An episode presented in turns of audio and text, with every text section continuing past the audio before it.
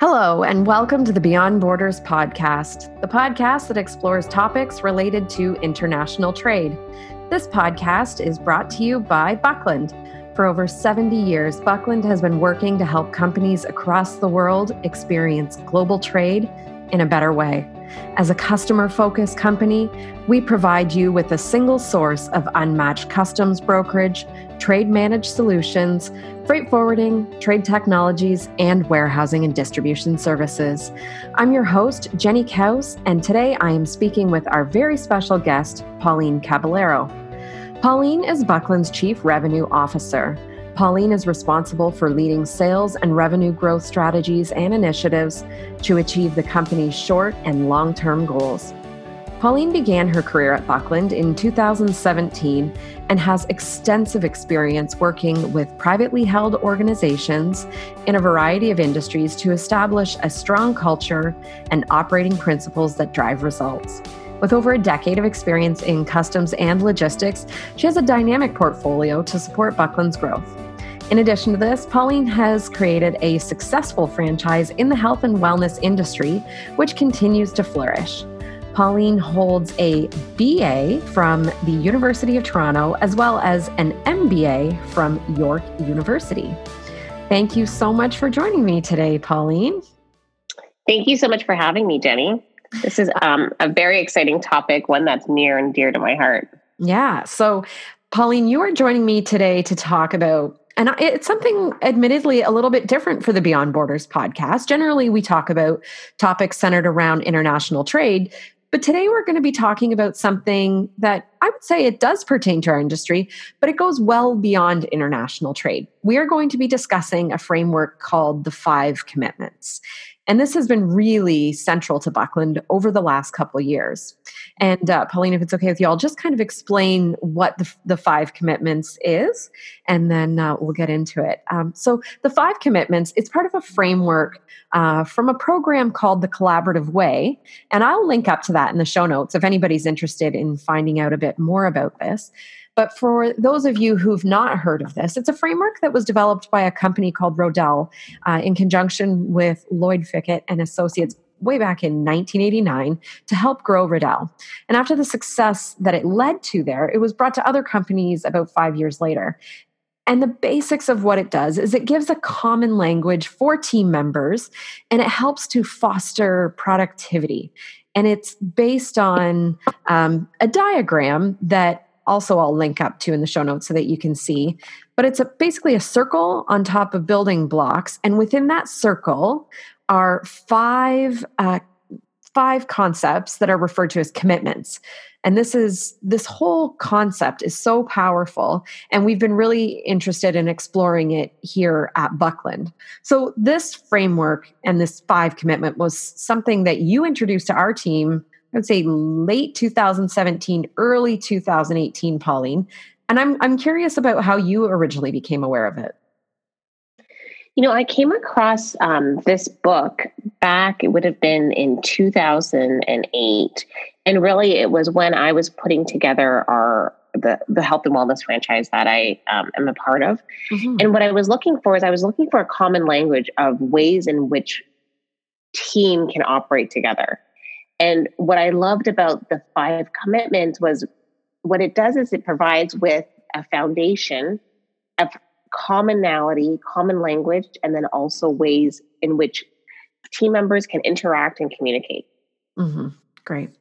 And I think it's definitely effective. And and what I'm thinking today is that we could go through what those five commitments are because I think they're really worth diving into.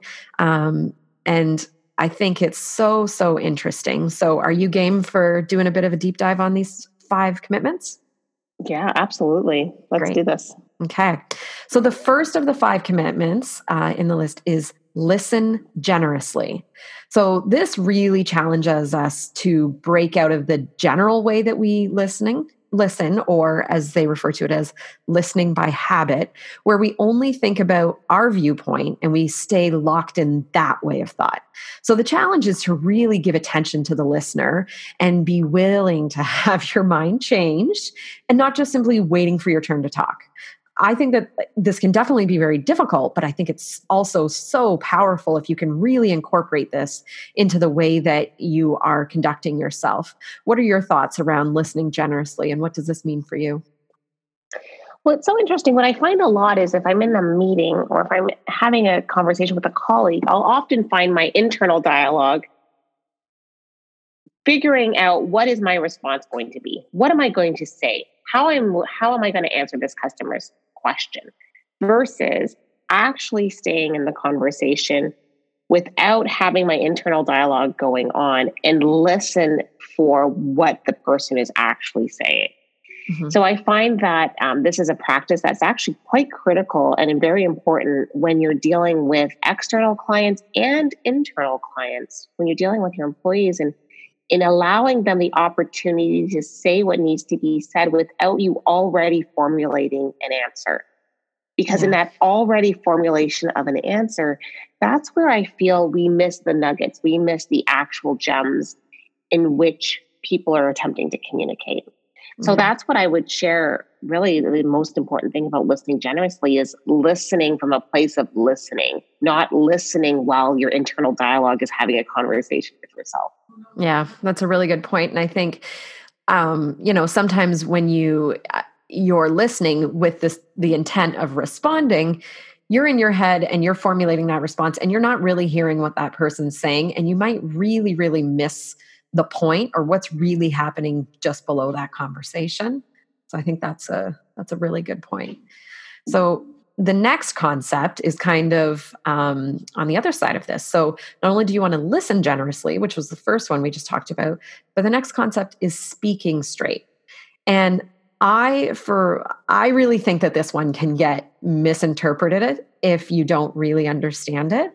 And I think a lot of people see this uh, when they first hear it as just being blunt, telling it like it is. But I, that's not quite it. Um, and I think maybe a lot of people are perhaps even vague in the way that they communicate out of discomfort um, rather than being direct about something. And this can lead to incorrect interpretations. And I mean, if you combine not speaking straight with not listening generously, you can have a real issue. Um, but would you elaborate a little bit on what speaking straight really means and that it's kind of beyond this just being blunt or, like I said, telling it like it is? Yeah, absolutely. Speaking straight is a practice that, you know, we brought forth here in Buckland, but the, the missing piece, I'll say, and even just that statement of speaking straight is speaking straight with the intention of moving things forward. Mm. So often we find ourselves in a situation where speaking straight could look one way, but if you were to share in a very blunt manner, as you put it, it wouldn't necessarily put the other person in a position to move the conversation forward with you. So the most important element I would say in speaking straight is having that that looking, that listening with the intention to move the conversation and or project forward i mean how many times are we um, in the middle of a project where there's multiple people involved and someone has missed a deadline well by simply calling them out on, on missing a deadline that won't necessarily move the project forward but by asking the question how can i support you to ensure that we move that we miss that we don't miss this deadline or that we achieve this deadline it puts the other individual in a completely different position to respond to. Mm-hmm. So, speaking straight, it's important not to gloss over the details. It's important to share the facts. But what's also very important is to remember that the intention of speaking straight is to move things forward, whether it's mm-hmm. a conversation, whether it's a project, whether it's a relationship. Is what you're saying right now going to move this forward? If yes, then continue. If no, then you need to look at how can I speak straight in a different manner. Yeah, absolutely. And I think that this is one that becomes uh, a lot of people would have a really natural example of this, I would say, in your personal relationships. Um, I think it is very common. Maybe we'll say, like, even um, in a domestic partnership, uh, to have those conversations where you're not being fully clear and uh, leaving details out. And that can definitely cause disagreements.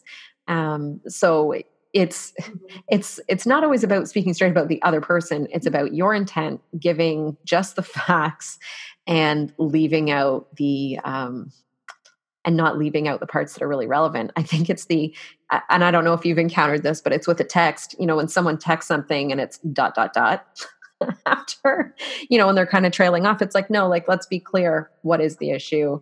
Um, and not leave room for interpretation um, and and make sure that everybody understands what's going on.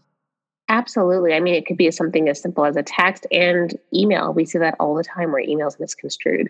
You know i had a staff member that was quite frustrated when the um, thumbs up came out in text messages and i would simply respond with a thumbs up and she it used to drive her bonkers and i understand because i wasn't speaking straight in a way that was moving the conversation forward for her ah i gotcha. understood what it meant yes. now we're in a different relationship where she'll send me back the thumbs up on the text and because we now have that common language so yes. speaking straight in that perspective we've created a similarity and um, a continuity in our communication but yeah. prior to that we did not have we did not have an agreement for me to speak straight by simply sending her a thumbs up. Yeah, and I can see that if you're perhaps looking for approval on something and you think, okay, does thumbs up mean yes, that's good? Does it just mean looks good, but I'll let you know? It's getting that uh, established common language. Exactly. So exactly. So next up is um, be for each other, and I think that this one's really really interesting and i think it's very powerful so in on the opposite side of being for each other. When that mutual support is missing in any type of organization you'll see teams that uh, tend to become siloed from each other. Maybe uh, things like blame become kind of rampant. People aren't supporting each other. And all of this kind of adds up to a scenario that's not going to be a successful one for an organization. On the other side, when you have a culture that is for each other and supportive, you have people that want success for others. You have environments where you're not going to have gossip. Uh, misunderstandings are quickly dealt with so that relationships within that organization can really flourish. And I think that this one is so important um, for us to want success for each other, um, you know, and create that supportive environment that people feel that other people have their back, they want them to be successful. Uh, how would you encourage teams to apply this concept of being for each other? Yeah, I mean, for me, being for each other is a critical point. Um, it's a critical item here at Buckland. I mean, one of the things that's important in that is the sense of camaraderie and community. And more importantly, when one succeeds, the whole succeeds. And I think that's the, the, the biggest piece is understanding that yes, you can go fast alone, but together we can go quite far. And in fact, I think I've just quoted a proverb. But what's really important there in being for each other is to understand that that collectively to move something forward, it takes many parts and not just a single piece. Mm-hmm. And you see that a lot in organizations. There are projects that run cross functional, and then um, they require the support from finance, they require the support from marketing, they require the support from sales. It's no individual department, nor is it an individual person that can actually pull something across the finish line. Absolutely. And I think too, you know, it's interesting. We are recording this podcast just following uh, the American Thanksgiving, and I find that to be interesting timing um, because we're you know thinking about gratitude, and you know even as I record this podcast, as much as you and I are are on the phone today having this conversation, this conversation couldn't happen without our awesome IT team making sure that we have a great internet connection to be able to talk to each other. Um, you know, our our vendors that supply software that we can do this. There's so many moving parts, and I think you know IT wanting this to be successful for you and I to have this conversation and this be part of our our marketing efforts. We're all working together and wanting this to be a success for each other, and I think that that's so critical. Um, so the next thing we're going to take a look at is honoring commitments. So, when this isn't taking place in an organization, this can manifest as projects maybe that aren't getting followed through on. Maybe you know it's it's something gets started but loses steam and doesn't happen, um, and this can lead to uh, defensiveness when these commitments are broken. So, when we're honoring commitments, we're careful not only to take on um, projects that are clearly defined, um, being really clear when it's apparent that a commitment might not be able to be kept, but dealing with those broken commitments quickly and making sure that we're supporting others toward keeping those commitments. And i know this one is is so so so important to us here and having that integrity at buckland.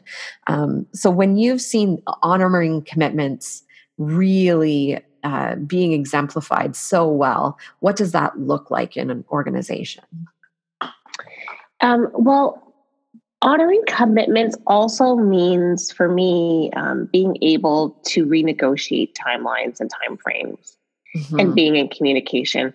And i'll say that the, the biggest thing for honoring the commitments there's a, a really great article um, on integrity and defining aspects of one's word.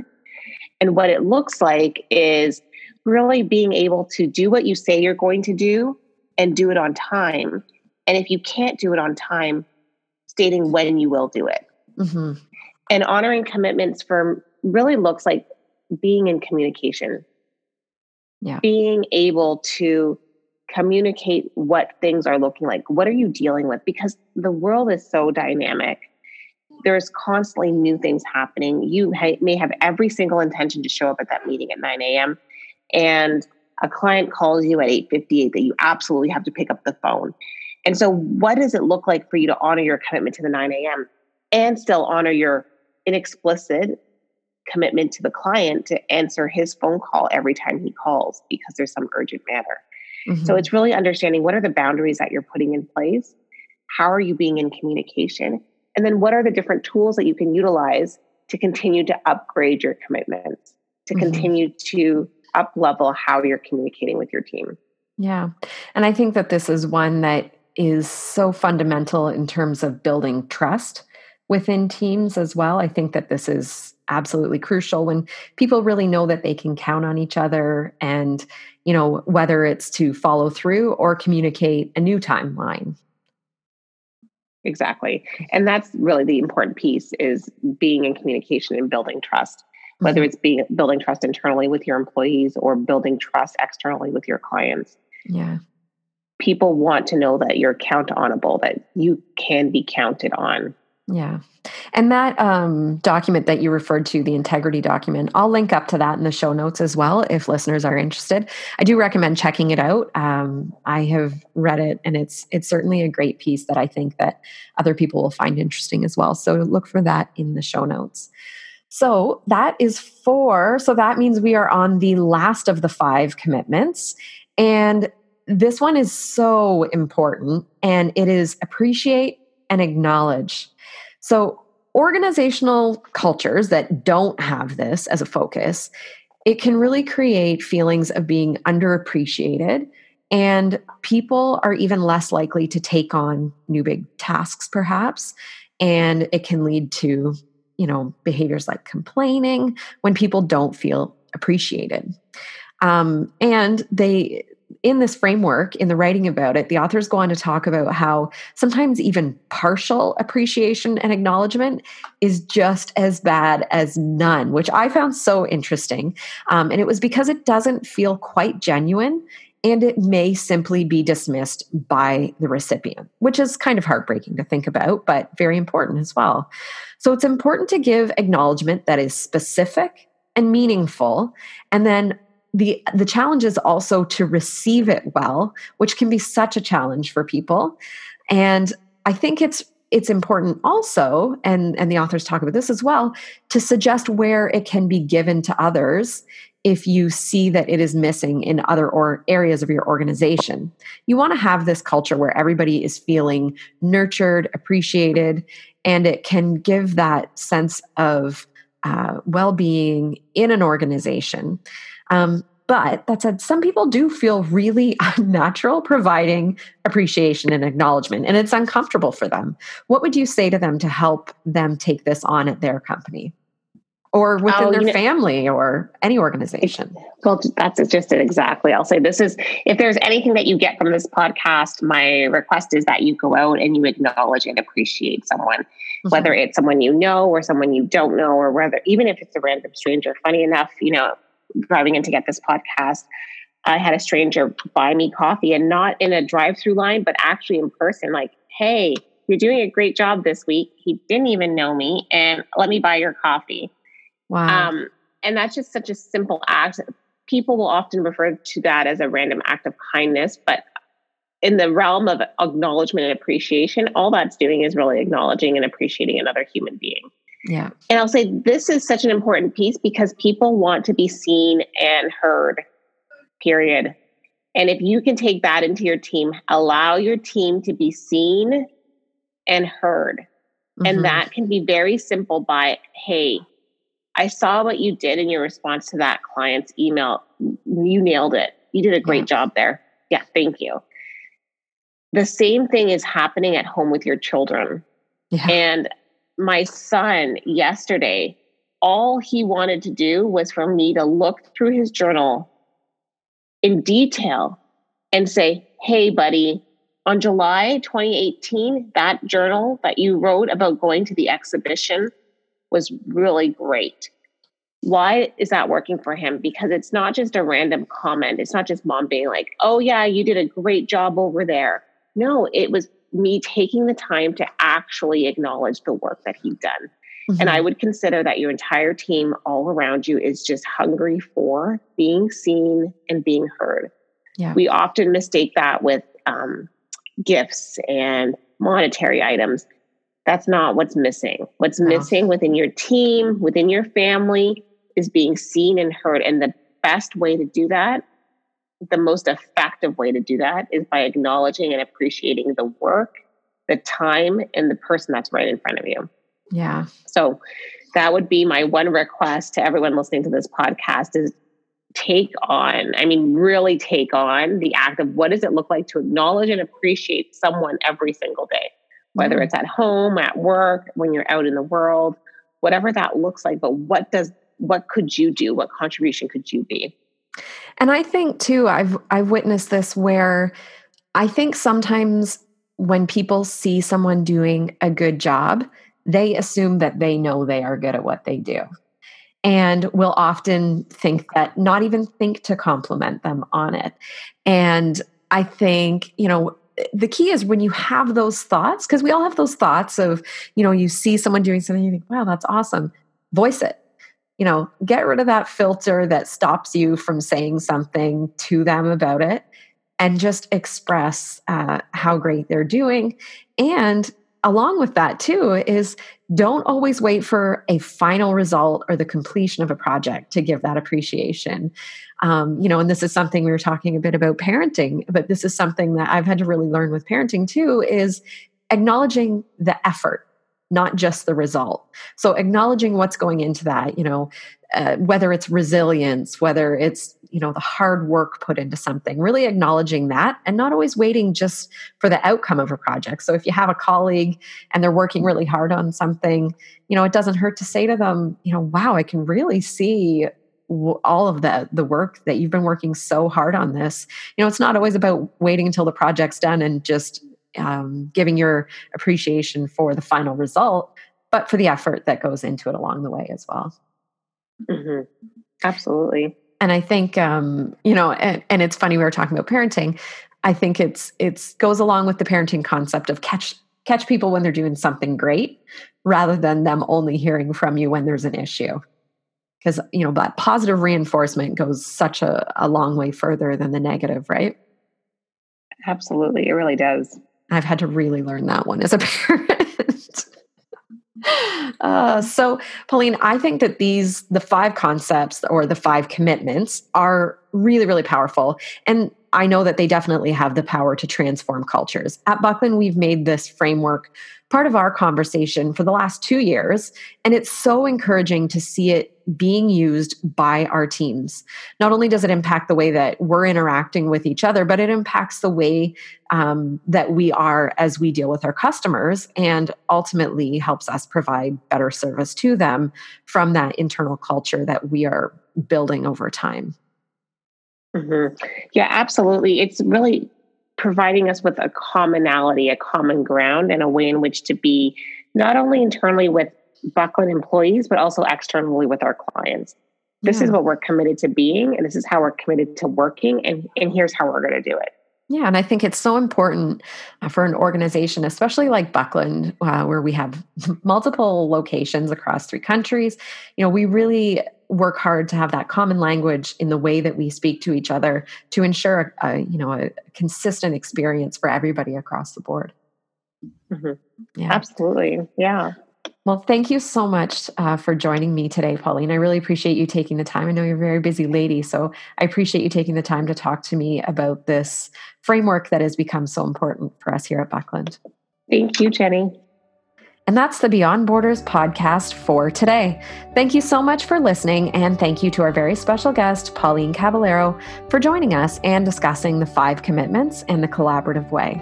If you're looking for more resources related to international trade, check out buckland.com and click on the learning section across the top of the website.